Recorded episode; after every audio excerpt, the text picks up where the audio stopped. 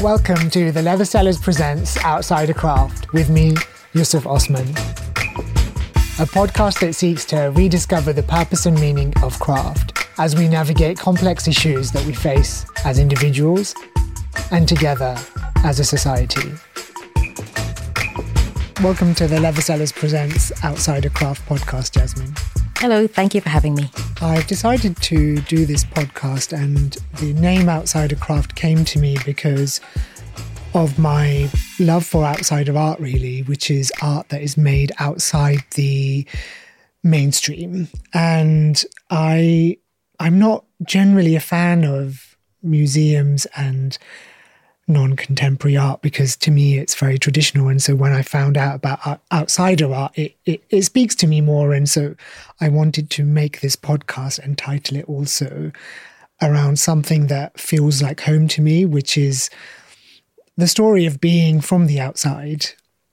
And that's how my journey has been in trying to access the mainstream of contemporary craft.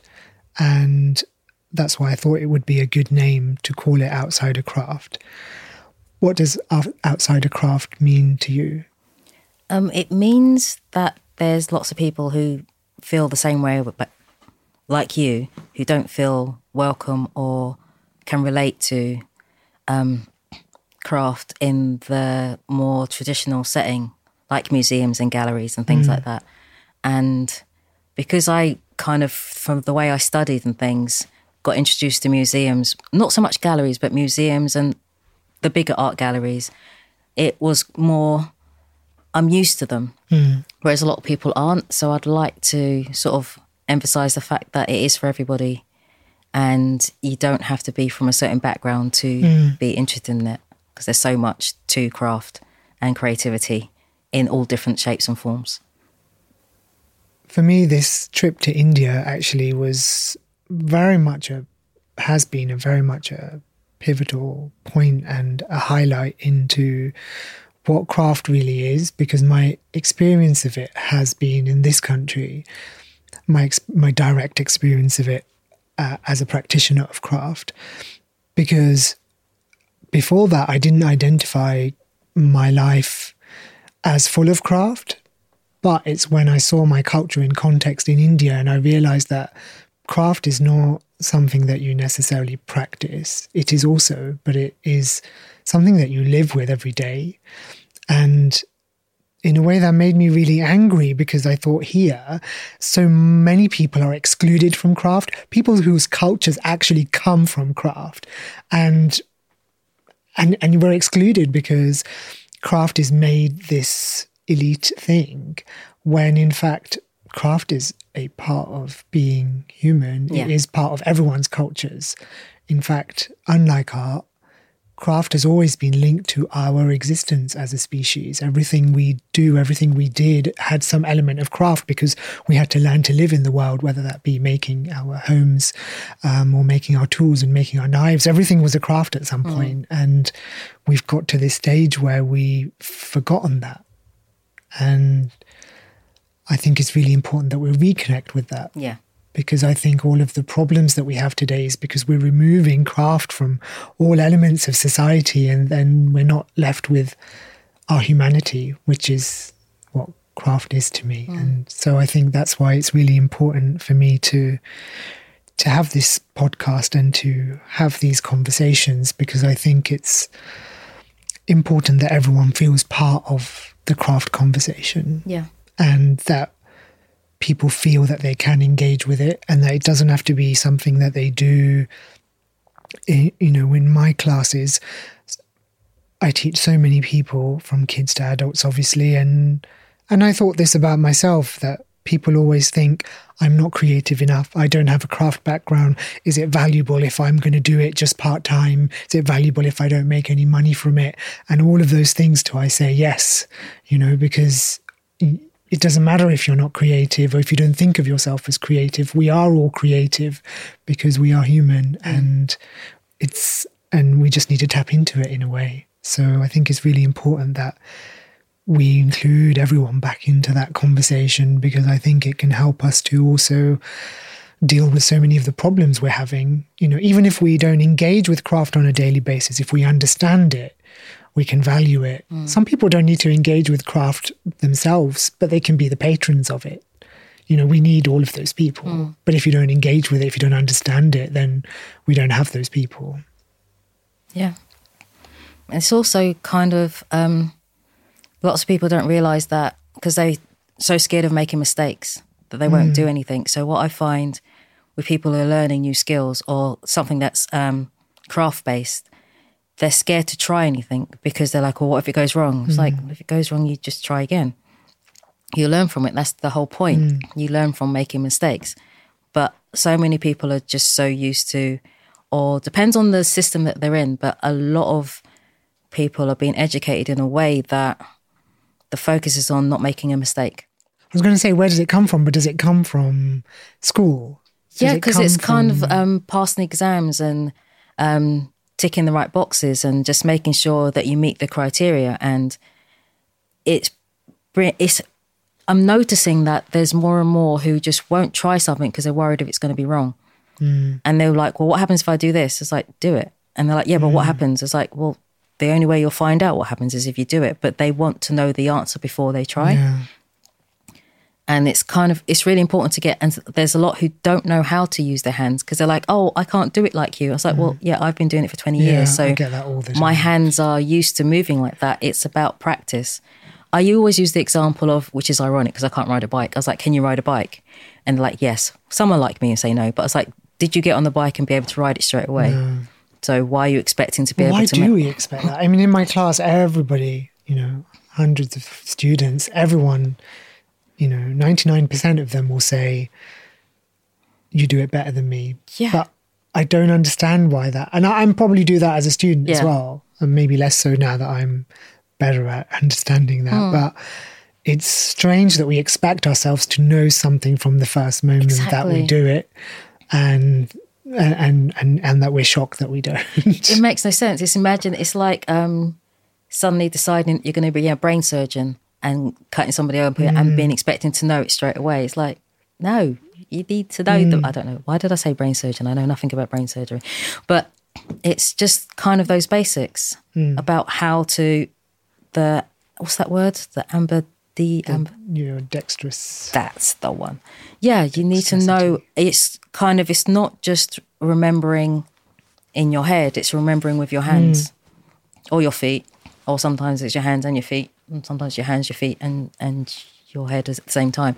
But it's all those different things. You're kind of um, training your brain and your motor skills mm. how to do. But a lot of people don't understand that that's what it is, and beat themselves up because they can't do it straight away. So, do you think, as you teach at university level now, do you think that element of experimentation and development and craft is still there, or do well? You said it depends on where they've it. done their foundation course and what they've done and what elements they've done.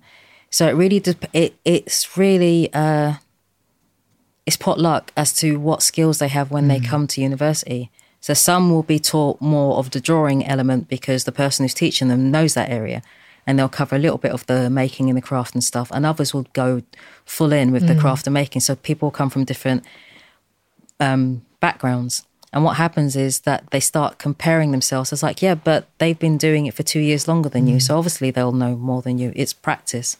And that's the thing. A lot of them just kind of go, they do it once and it's wrong. And they, oh, I can't do it. Mm. It's like, yeah, of course you can't. You've just done it the first time, you are learning. So it's kind of understanding that you're going to make mistakes, accept you're going to make mistakes, and just keep going, and just keep going. And it's about practice because there's nothing there's nothing creative that you can do the first time and get it straight away. Yeah. So if you're a dancer, you don't just suddenly get up and can do all the um, the moves. Um, you have to practice, mm. and then also there's um, people who are skilled, um, like musicians, the people who do that thing. What's that thing called? Violin. Thank you. Even when they're masters and they've been doing it for years and years, they still practice. Mm. So it's kind of stop assuming that you're going to be perfect straight away. You're not. And why do you need to be perfect? Mm. Why is there a need for perfection? So, so I'm assuming that because you're saying all this, that you're also really good at taking that advice when you're in the studio, right? No, it's so hard. Uh, I it's the kind of do as I say, don't do as I do. It's ironic. There's times when I have that conversation with students, and then I go and sort of go away somewhere and then laugh at myself mm. because, or when I'm when I've had that day at work when I'm saying the same thing over and again, then I'm in the studio and then I'm beating myself up about things going wrong. Yeah. And then I have to sort of stop and go, hello, hello. So, yeah, It's really hard to take your own advice. Yeah. I, yeah. But that's, I think that's the same with most people. But I think I'm mm. really lucky that I have that insight so that I can recognize that in myself more. The other day, I um I teach leatherworking at a secondary school, and I my goal with that is to teach them how to think creatively and not necessarily to make a thing. And so, while I was away, somebody was covering, and one of the students made a wallet, and functionally, it it wasn't working. The button came off, and I told him that, you know, the best times to find a creative solution is when you make a mistake. Mm. And so he had this card wallet, and so we decided to fix it. And he added a design detail, and we and it looked really, really cool. Mm. And I thought, why can I never tell myself that when I'm in the studio? Which is, you know, uh, for, for me, I work in a very formulaic way mm. because I want things to be perfect. And and and that sort of container, not only the container of my studio, but the container of my work, is something that I no longer feel the need to feel secure with. Hmm. And so we shall see where it leads. Yeah. But it's interesting that it, how craft can be used as a way to deal with those difficult things because they are difficult things. It's difficult to accept that you're not going to be perfect, that you're going to make mistakes because so much of that is based on identity hmm. and especially as someone like me if i've as you've been hard on yourself as a way of proving that you are valid as a human being then it's hard to let that go and accept that actually you're valid even when you're not making and you mm. don't have to achieve to be to have validity as a person or as a human being and you don't have to be perfect No. for your work to have validity. And you don't even have to work at all to have any validity. But it's hard because it's so intertwined for, Yeah. for me. And so it's kind of unlearning that. But where I've had craft as that crutch, so because I've used it as a way of propping up all of these things, when I intertwine from it, um, or unwind from them. It's then having the craft and looking at it and think, when I've used something, how can I now create from joy? Because it has always been something that I used to give myself a voice. And now I'm like, well, I don't feel I need that anymore. So how can I create from a place that doesn't need to prove itself? By just creating. But I don't need to because I don't need to prove myself. yeah, but you don't need to create to prove yourself. You So just then I don't need to do anything then. That's I don't know, that's how it feels. But do you only create to prove um, um, prove yourself, or do you create because you enjoy it? I definitely enjoy it, but it has been that signifier of things too. So when that signifier is gone, I now have to, I guess, give myself permission to create just for joy. You don't have to do anything. You just create. It doesn't have to be a label to it. Just just do it. I'll try. I'll give that. Make a go. mess. I'll give that a go.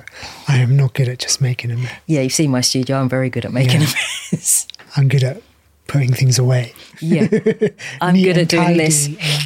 Putting things away. So, yeah. Maybe I should make you sit on my messy desk for a bit and see how that works for you. That might actually put you over the edge. give me a nervous breakdown. No, I think I think I'm ready to make a mess. Hmm. Making a mess can be fun.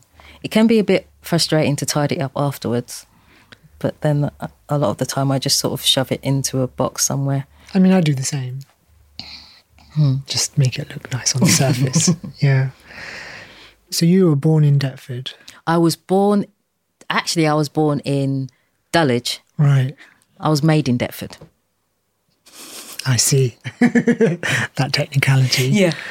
But Yeah. I remember you saying that you lived next to Cockpit, or you. I had my first studio was uh, London Youth Support Trust. They were brilliant. Um, that was a uh, Faircharm trading estate, which was next to Cockpit, Mm. and I was there. That's when I was doing the market stall and doing clothes and sewing and things. And I didn't really know about Cockpit, and it was literally next door. Mm.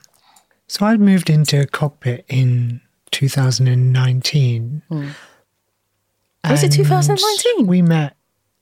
We met soon after, right? Well, technically, we met on Instagram. Yes. because I first heard about you when Val sent me, Valerie Michael sent me a message about Mm. um, the possibility of teaching leather to schools Oh yes. because I'd Oh done that. I did link. that course at, with Yes, her, and she sent me the message because she knew that I already taught, and then I'd done that leather course with her. And when she sent me that email, I thought. Oh my God, is she crazy? I don't know enough about leather. but then I saw right. she messaged me and you at the We same time. copied, yeah. So then I followed you on Instagram. And then something that's very unusual is that I actually, when I saw your work, and I remember you was moving out of, Kindred, Kindred, yeah. Studios at that time, so and you didn't know where it was it's going to go. Yeah. Yeah. And I sort of went, oh, why didn't you come to Cockpit? And it was unusual because I don't normally message Mm. strangers on Instagram. But when I'm passionate about something and it's, Yeah. when it's creative and things, I kind of forget that I don't like talking to people. Mm, I'm very introverted. So it's a bit like, oh, I'm talking to a stranger. But I didn't think that because I was just thinking, oh, Yeah. leather guy. Oh, he should come to Cockpit. It'll be brilliant for him. So yeah, we technically met in person 2019, 2019. but I met you online 2018. Yeah, and we both have that link with Valerie, Michael, and Yes. Neil McGregor because we both took our first leather working course with them. I think. Yeah, that wasn't my first leather working course. No. I did some little short courses before mm. that. And then there was leather people who told me about the course. And um, because I was at Cockpit at the time and I was getting into leather. So I was lucky because um, Candice Lau was across the corridor for me. And she was sort of lend me her tools and try things. And, oh, sorry, mm, don't break the thing. um, and then um, on the ground floor was, oh, what's his name? Tallowan, Mark Oh, Tallowan yes, yes, yes. and he was great as well because I was learning and trying things, and he would like try this, try that, and he lent me um, Valerie Michael and Neil McGregor's book, The book that every leather worker Yeah. in the world has. I and I looked through that, and I was just like, okay, you know what, I need to do that course with Valerie Michael. So it's a bit like, and but I couldn't afford it. yeah, it's an investment. Yeah, it was an investment, and at Yeah. that point, I was still teaching. I was teaching at universities, but I was still on a zero-hour Mm. contract. So having the money in one big chunk was difficult. So I messaged them and asked if I could um, pay in installments. Mm, and they are so lovely. So Oh, yeah, So I paid in installments. It was a challenge, but I paid in installments so I could do the course. But I didn't technically have enough money because it was in. Now I'm a namby pamby Londoner and I can never remember where it was. It was outside London. it's in Tetbury. Yeah, Thank you. It was there. So it was funny when I was telling my friends and family that I was going to do a course in leatherwork, um, and they said, "Where are you going?" I was like, "Oh, somewhere in the Cotswolds." The I was like, "Where?" I was like, "I don't know. I'm just doing a course." And I was like, born in London. I don't know anything don't know outside of. London. I'm very like, "Oh, I don't know where I'm going. Like, you're going somewhere by yourself for a week and you don't know where you're going. Yep. Oh, you did the whole week course. I did the week course, but I couldn't afford. I could afford the course. I could afford the travel. The accommodation was being quite a challenge. So I sort of spoke to some of my friends and said, "Do you want to um, go on a holiday and we share a, a cottage? But I won't be around because I'll be doing a course. but we share in a cottage." And they just went, "No, we'll just sponsor you." So they actually Oh, nice. gave me the money so I could afford to stay there and do that one week course, which I'm so glad I did. It was amazing, and I learnt so much. And it was funny because the tools I had wasn't weren't great. I was just starting, so I was just getting tools and not really knowing. And then uh, on the course, Valerie and Michael they had tools that you could buy, but again, I couldn't afford the tools. Yeah, yeah, yeah. So I was just a bit like, oh. And then Valerie said, oh, well, what you can do is you can take the tools away and then pay in installments. But I don't like owing money. Yeah. So I was like, oh, no, I can't do that. And she was just a bit like, oh, okay. So that evening I went home because it was for the week. And I was talking to mum on the phone because obviously she was worried about me because she had no clue where I was and I had no clue where I was. and I told her what was offered. And she went, you stupid girl. When you go back the next day, tell her Do yes. it. Yeah. So I went back and said, um, "Yeah, I'll I'll think it." And she, and Valerie just went, Good idea. Good Yeah. idea. Yeah. I think I- it's so much of like how Yeah. we are as craftspeople and self employed as we think we have to do it on our own. Yeah. But craft is not a solo endeavor. It's like you not. can't make it without Definitely. without the not. help of so many people. Yeah. Um, and Valerie and Neil certainly helped me. Yeah. Um, you know, just just having the encouragement and the validation that what you're doing is right Yeah. is is all you need to keep going. Yeah. Um, because when I started, um, again for me the course was an investment, and leatherworking wasn't so accessible then. It's not, you know, even Still now it's still Yeah. it's it's it's ironic because it's one of the most accessible crafts. You can literally do it on a table. You know, you need some hand stitching thread, Yeah. a clamp, some leather and some needles and and that's it really and and some pricking irons. But um so it's it's it's really easy to do at home, but it's still quite inaccessible in, in learning the craft. Um, but just having people that give you a little bit of encouragement kind of Yeah. really helps to that to was a good along. starting point. It really was. And then, not long after I'd done that course, there was a because before I'd done a, a couple of short courses at City Lit that were like um, hobby type courses. And- leatherworking. Yeah, Mm, and that was why I went. Oh, I want to do more because I was doing stuff by myself, and then I was like, I want to do more. I want to do more. I want to do more. It's like more, and um, yeah. So doing that course for that week, it was a bit like, oh, now I got it. And then I went back and I started to do more and more of that, and then um, at the time, uh, because there. Um, there was lots of other leather workers at Cockpit who were there through the Leathersellers Award. Yeah, yeah, yeah. But I was at Cockpit through my other work and my other craft. So there was there was the room that I couldn't have access to because I wasn't a leather seller. I was a bit like, and then I was told I couldn't apply for leather sellers because I was already at Cockpit, even though I hadn't had an award.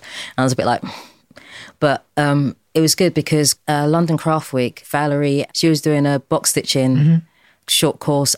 So I went to do that and that was fun as well. And it was interesting because Mark came and he sat and done, Mark Tallowan, Yeah. he sat and did the box stitching because he was like, oh, I've never done this before. So he's learning. And I was a bit like, oh my God, I really admire his work and think his stuff's amazing. And it's like, he's still learning. So stop being so hard on myself. Yeah.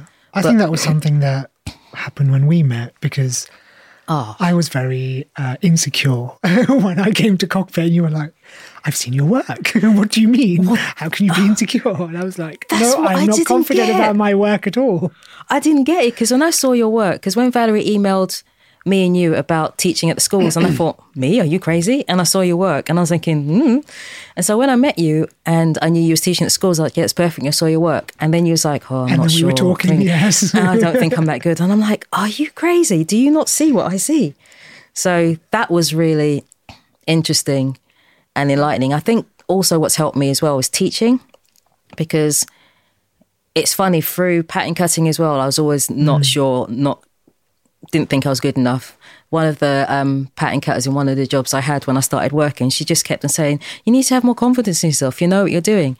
And one of my old um, pattern cutting managers, when I left the place I was at for the longest, I was there for four years. Oasis, oh, good old days. Um, in my card, she gave me uh, on my leaving card. She just gave me a leaving card, in it she put "confidence is the key." And I looked at it at the time, it was years ago, and I was like, what's she talking about? But I kept the card because I was like, okay, because I'm a bit of a hoarder.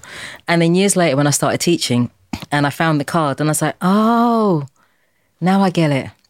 Because it was when I thought I couldn't do it, I was like, oh, I can't, I can't, I can't.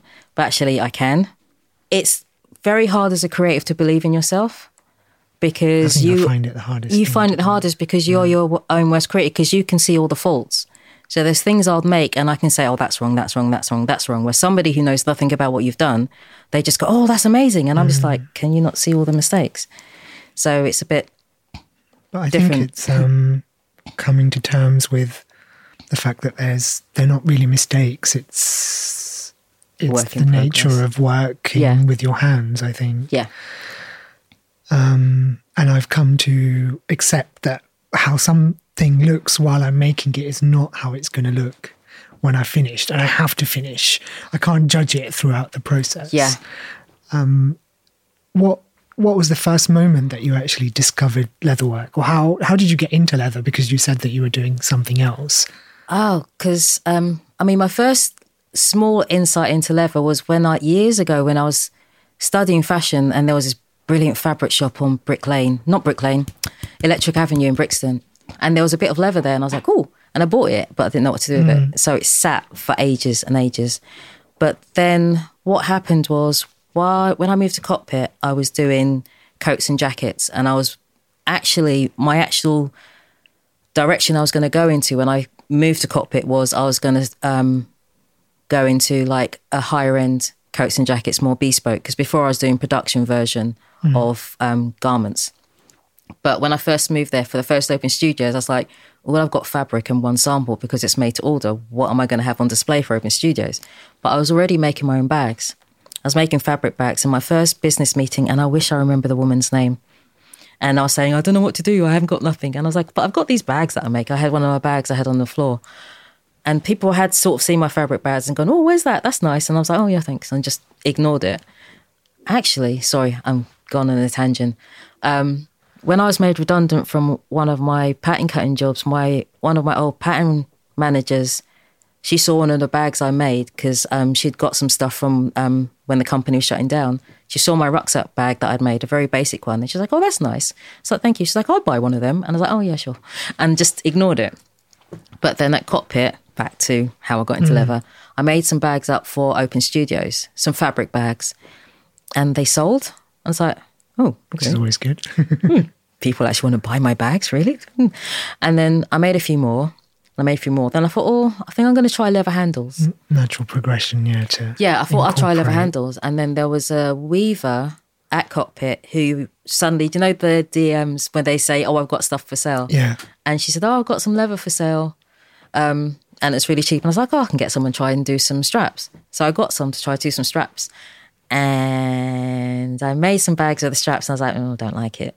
Oh, this isn't working. And I thought, let me try and make uh, something. I was like, you know what? I think I need to do a course because I, I don't know what I'm doing.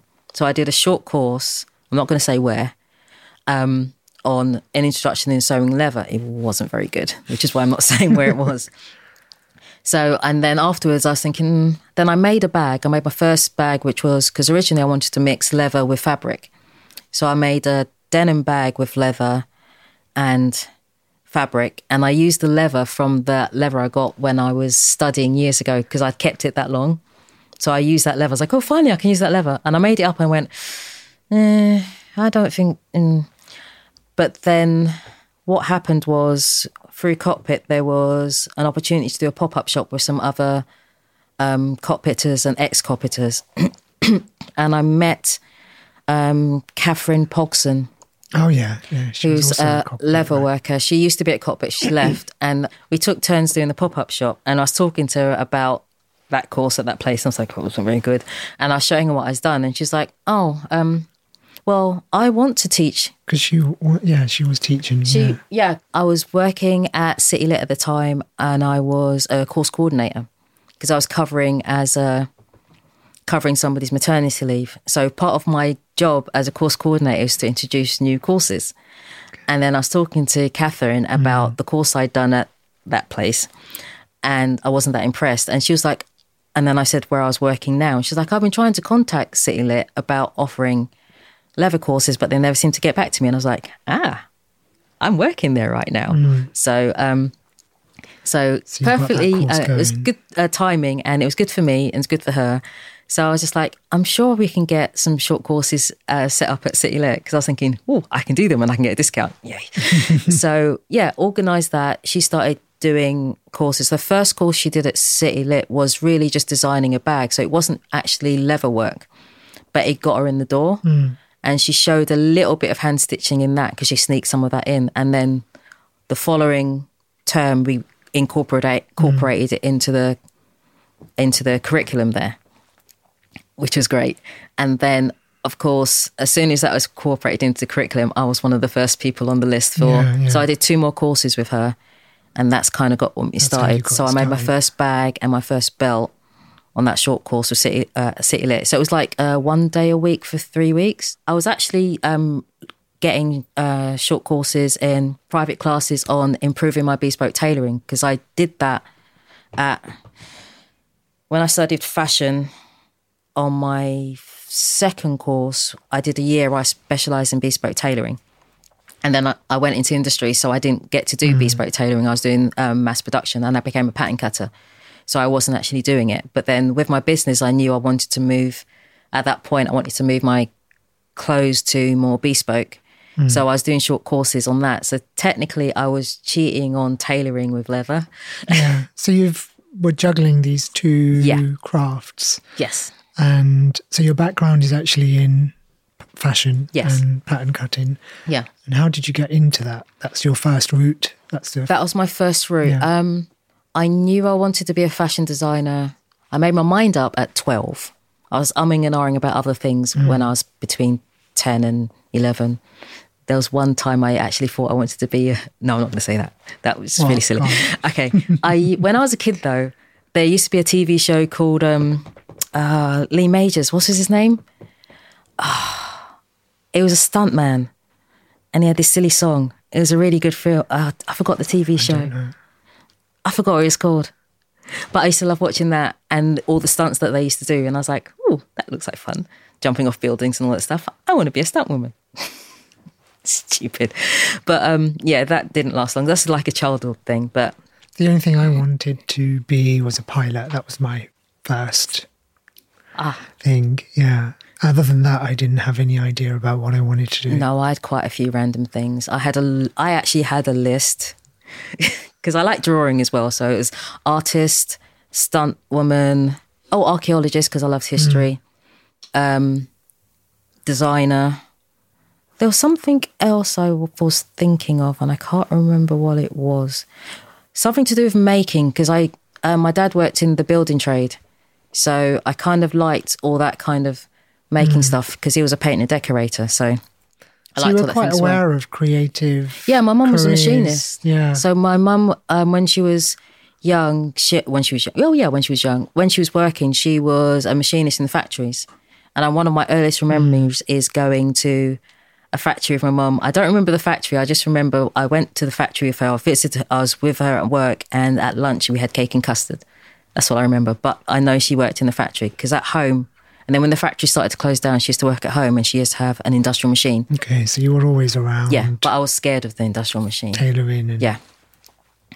But yeah, I've always been around it. And then when I was I was drawing clothes and stuff, and then the clothes show was on, mm. and I still love draw. I used to draw clothes, and then Mum had a market store for a short time, and I used to help her out on Saturdays. And there was a lady there, can't remember her name. She was studying at London College of Fashion, so she saw my drawings and she was like, "Oh, you need a fashion template." So she gave me some templates to draw on and stuff. So I was loving doing that. And I used to make clothes for my um, Barbie.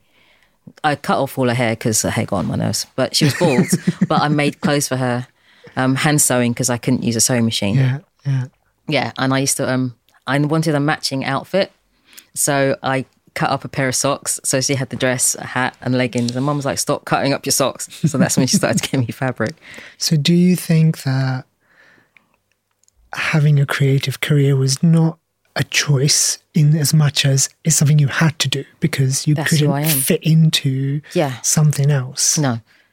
No, because, um, and that, that was the thing that was the battle because I like reading, I like learning, but I didn't like the structure of academia, mm. ironically, considering what I do now for a job. Now, yeah. But um, I found it frustrating because it's like you do that little bit and then you stop and you oh right you've ticked that box okay you've ticked that box mm. okay you've, you've met that criteria whereas with creativity there's no box ticking you just keep yeah. going so you make something and you go okay right i've got that okay how can i refine that how can i fix that what can i do with that mm. what do i learn with that or what other technique can i do whereas yeah i don't like being restricted and creative stuff means i'm not restrictive mm. because i started off doing clothes and garments. And because of creativity, I ended up getting interested in leather. And then my whole, I mean, I've changed my whole studio. Yeah, yeah. To I've still got elements of the um, fashion element because obviously I've still got my toe in the fashion element because I teach pattern cutting now, which is why I say it's ironic that I said mm. about academia. But then I'm still I'm in academia, but I'm in the creative element of academia. Um, there's one time I hurt my um, back and I had to go to a physio, and they were asking me what I did for work, and I was like, "Oh, I'm a pattern cutter, and I'm a designer maker, and I create and make things." And da, da, da. and then they said, "Oh, what do you do as a hobby?" And I went, "I create and make things," and and they're like, "Oh, okay." So yeah, it's just it's just part of what you do. I mean, even when I try to, if I need to switch off from work, work, I find that hard because I love making. So um, You have to keep your hands busy. I have to keep my hands busy. So sometimes I like doing at home. I like sort of drawing or painting things, but then that gets quite messy. So it's kind of like then that becomes more work Mm. as well. So I've recently learnt to crochet finally, and that's been quite good because then I'm Still I'm doing something hands. with my Yeah. hands, and yeah, I love that. Yeah, I can't imagine doing anything else. It's just it's calming. Yeah, I I don't I'm I I mean obviously I often get asked about whether I had a creative background and I can't really identify as having one as strongly as yours. But I was in India in February and that kind of really changed my perspective on what craft is or what creativity is and because in India craft is an everyday fact of life. People interact with it as people sitting on the floor making stuff. And there's even the food is crafted. You know, we don't really think about food as a craft, but it is, you know, when it's made from scratch, mm. it is a craft. And I guess then I realized that I was actually surrounded by craft as a child because all of our food was cooked from scratch, our clothes were made. And those are the things that we are losing in a way. And this year was my first time going to collect the craft art fair. I've not been before. It's and I think had I isn't it? gone before, I would have felt bad and compared myself. But having that contrast of being in India, where craft is a fact of life, everyone interacts with it, and then going to this fair where the craft was on plinths and on the walls, and some of the makers were there, but to me it felt really soulless actually. And had I not had that stark contrast, I don't think I would have made that connection. Mm. And so I'm at that point where I'm really examining what craft means to me. Because for me, it was never about starting a business, but it's about doing something I love. Mm. Because I didn't fit into the boxes that I had chosen for myself, mm. because that's what I thought I had to do and what I thought I knew. And that's why I became a solicitor. But from the moment I stepped into university, I knew that it wasn't for me. Mm. Like I knew that I didn't want to sit in an office and and do that. But it's been a long journey to figure out, and I'm still figuring out. And mm. that's what even this whole podcast is about Yeah. because I'm trying to figure out what it means to me and how I want it to be a part of my life. Because I love making, and I've been doing leatherwork now since 2014. But even though you might see me as successful and other people might see me as successful, I don't, I haven't reached, I don't think, the level of success in terms of financially or as a brand. But I'm realizing that it's because it's not what I want. And so I have this tension of like loving something and I do it for myself. But again, I've left one box and gone into another box, which is the standard route, which is you found something, you like to do something, make something, employ people, outsource it, make more things, sell more things, and and actually, I'm starting to realize that that's not for me. Yeah.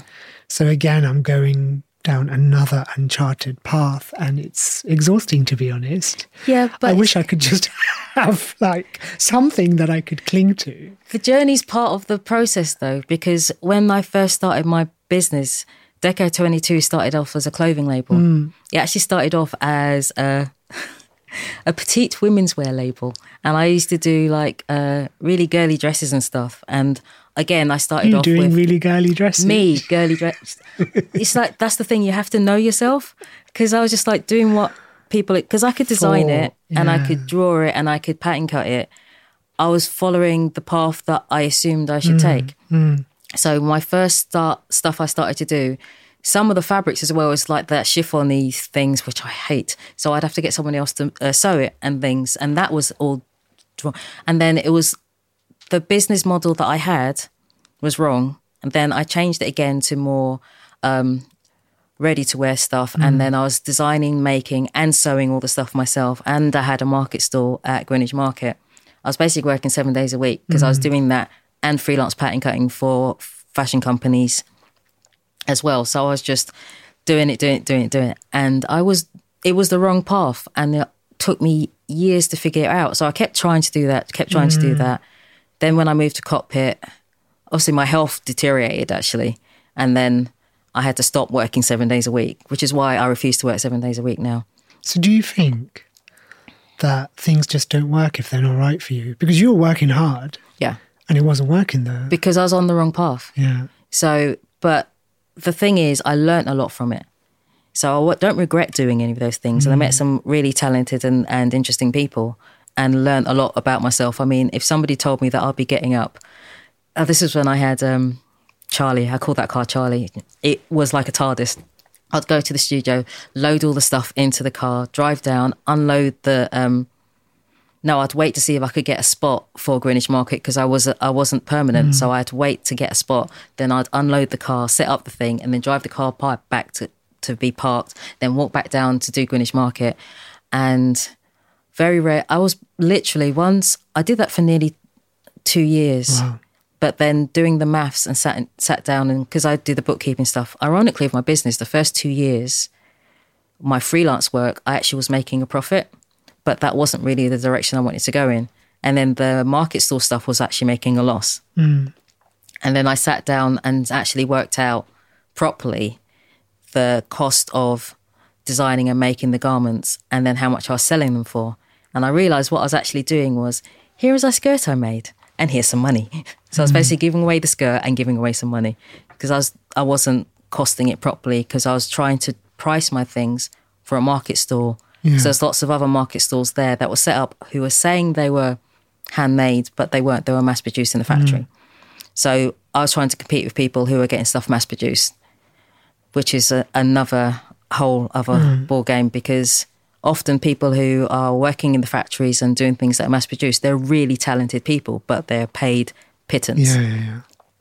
So I mean, I saw that in, in India when I went to leather goods factories and they're making stuff for all of the luxury brands of Europe. yeah, And I don't think anybody would think that the, there's factories full of Indian women in saris Yeah. making their leather goods. It's just not.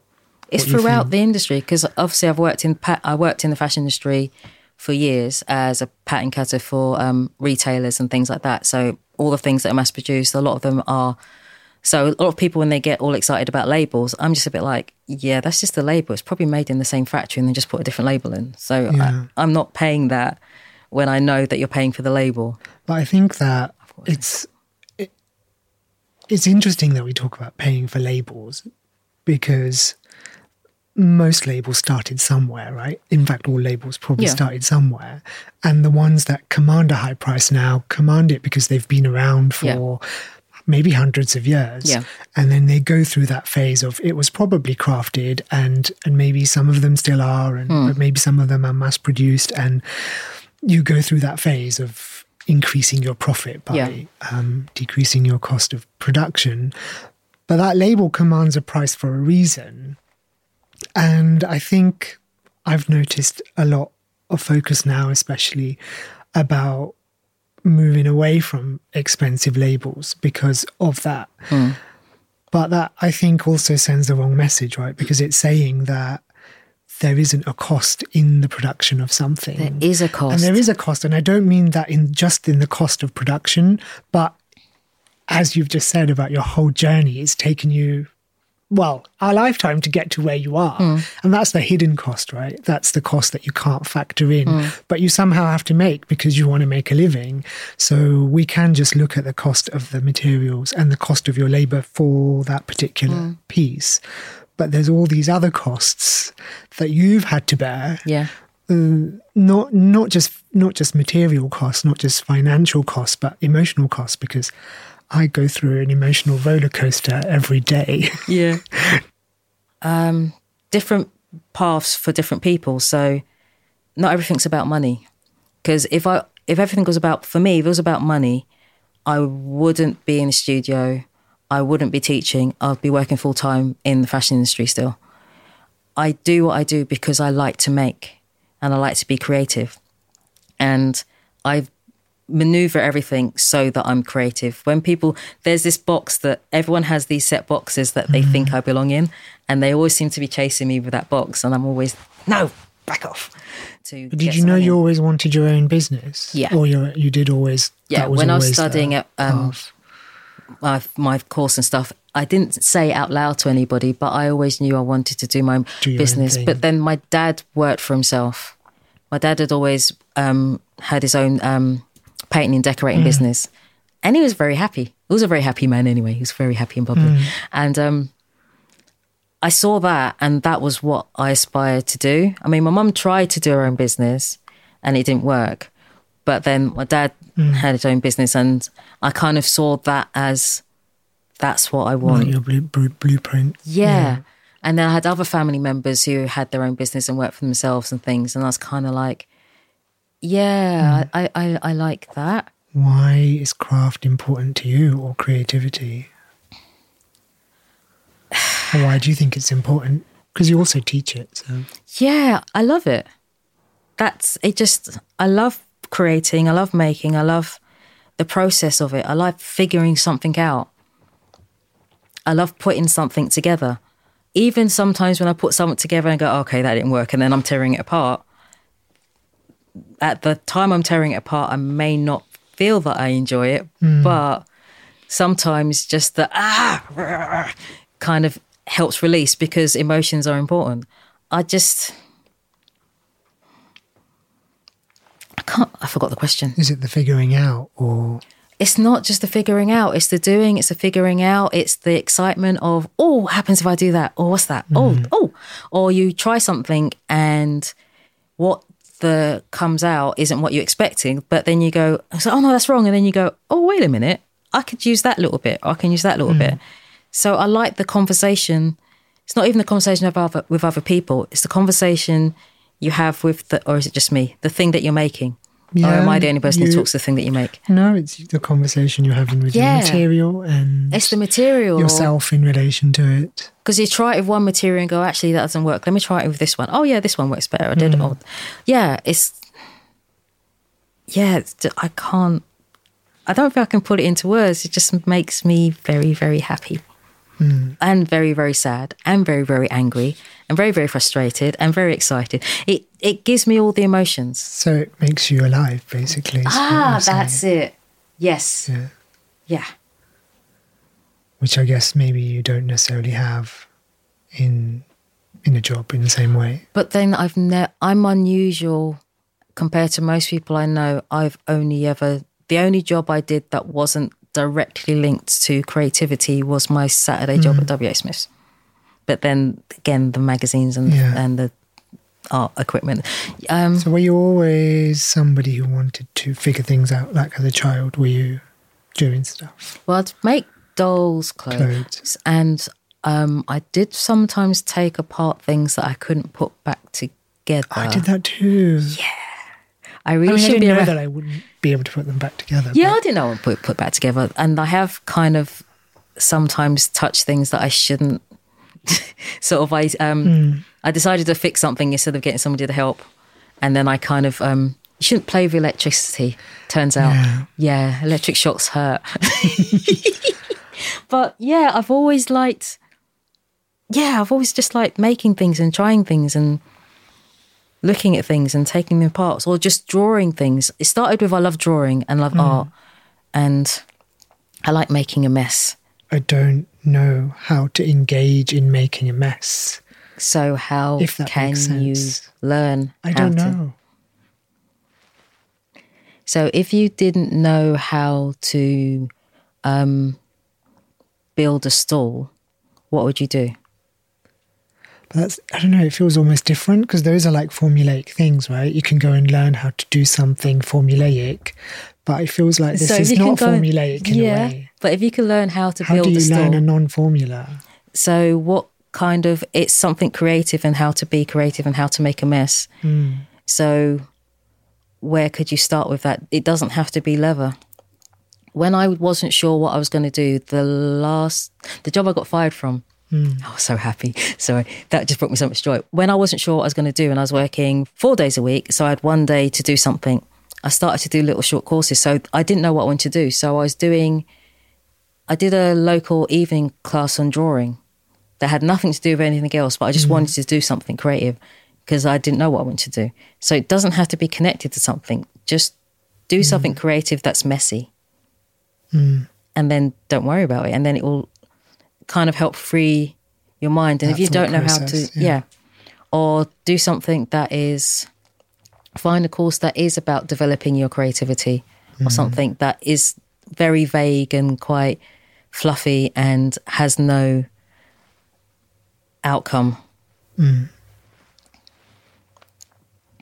Because there's stuff out there like that. I mean, I wish I'd known when I was younger about foundation art courses because I just went on to do a BTEC in fashion. But then I later on I found out about the foundation art courses where I could have done fashion, um, photography, hmm. ceramics, and all that. And I was like, oh, I could have done that. But there's stuff like that out there. There's little short courses and hmm. stuff you could do. Or some of the places, I don't know if they still do it, but there's some places where they have like a summer school where you can go and do like little elements of different Yeah, things, hmm. and it doesn't have to lead to anything. But it's just I think that's the hardest thing is like it doesn't have to lead to doesn't anything. yeah creativity doesn't have to have a final outcome just create hmm. I've been thinking over the past few days about what it might, how it might look, and I don't know if it is necessarily about unbridling my creativity, but maybe seeing my creativity in context. So I've always been making my work in my studio on my own, and then figuring out how to put it out into the world. And maybe now it's going to be something where it is in conversation with it being out into the world. So not just me making it, but maybe like it's being made for a person or it's mm. being made for an event. So it, it's no longer me just being by myself, but but not yeah. So not being by myself and being safe and contained, but mm. breaking off that plaster in a way and and linking the craft back to what where it may end up or who it may end up on. So actually going out and making those connections, and rather than sitting. sounds like you're overthinking instead of just making but but maybe the making is not the physical making, but it's the making of a connection. yeah That's what. but then maybe what it is you need to do is start just exploring what interests you and what hmm. inspires you first and seeing what kind of message you can make from the inspiration mm. with no end goal To be to be continued. yeah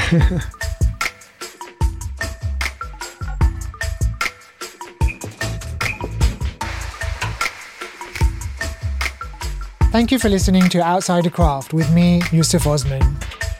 My guest today was Jasmine Carey. You can keep the conversation going with us on Instagram at Yusico and find out more about Jasmine at Deco22 Studio. This podcast was produced by The Leathersellers. The Leathersellers is a 600 year old organisation in the City of London focused on enabling individuals and communities through their work with charities, fostering opportunity through education, and supporting a sustainable UK leather industry. To learn more about their work, follow the link in the podcast description.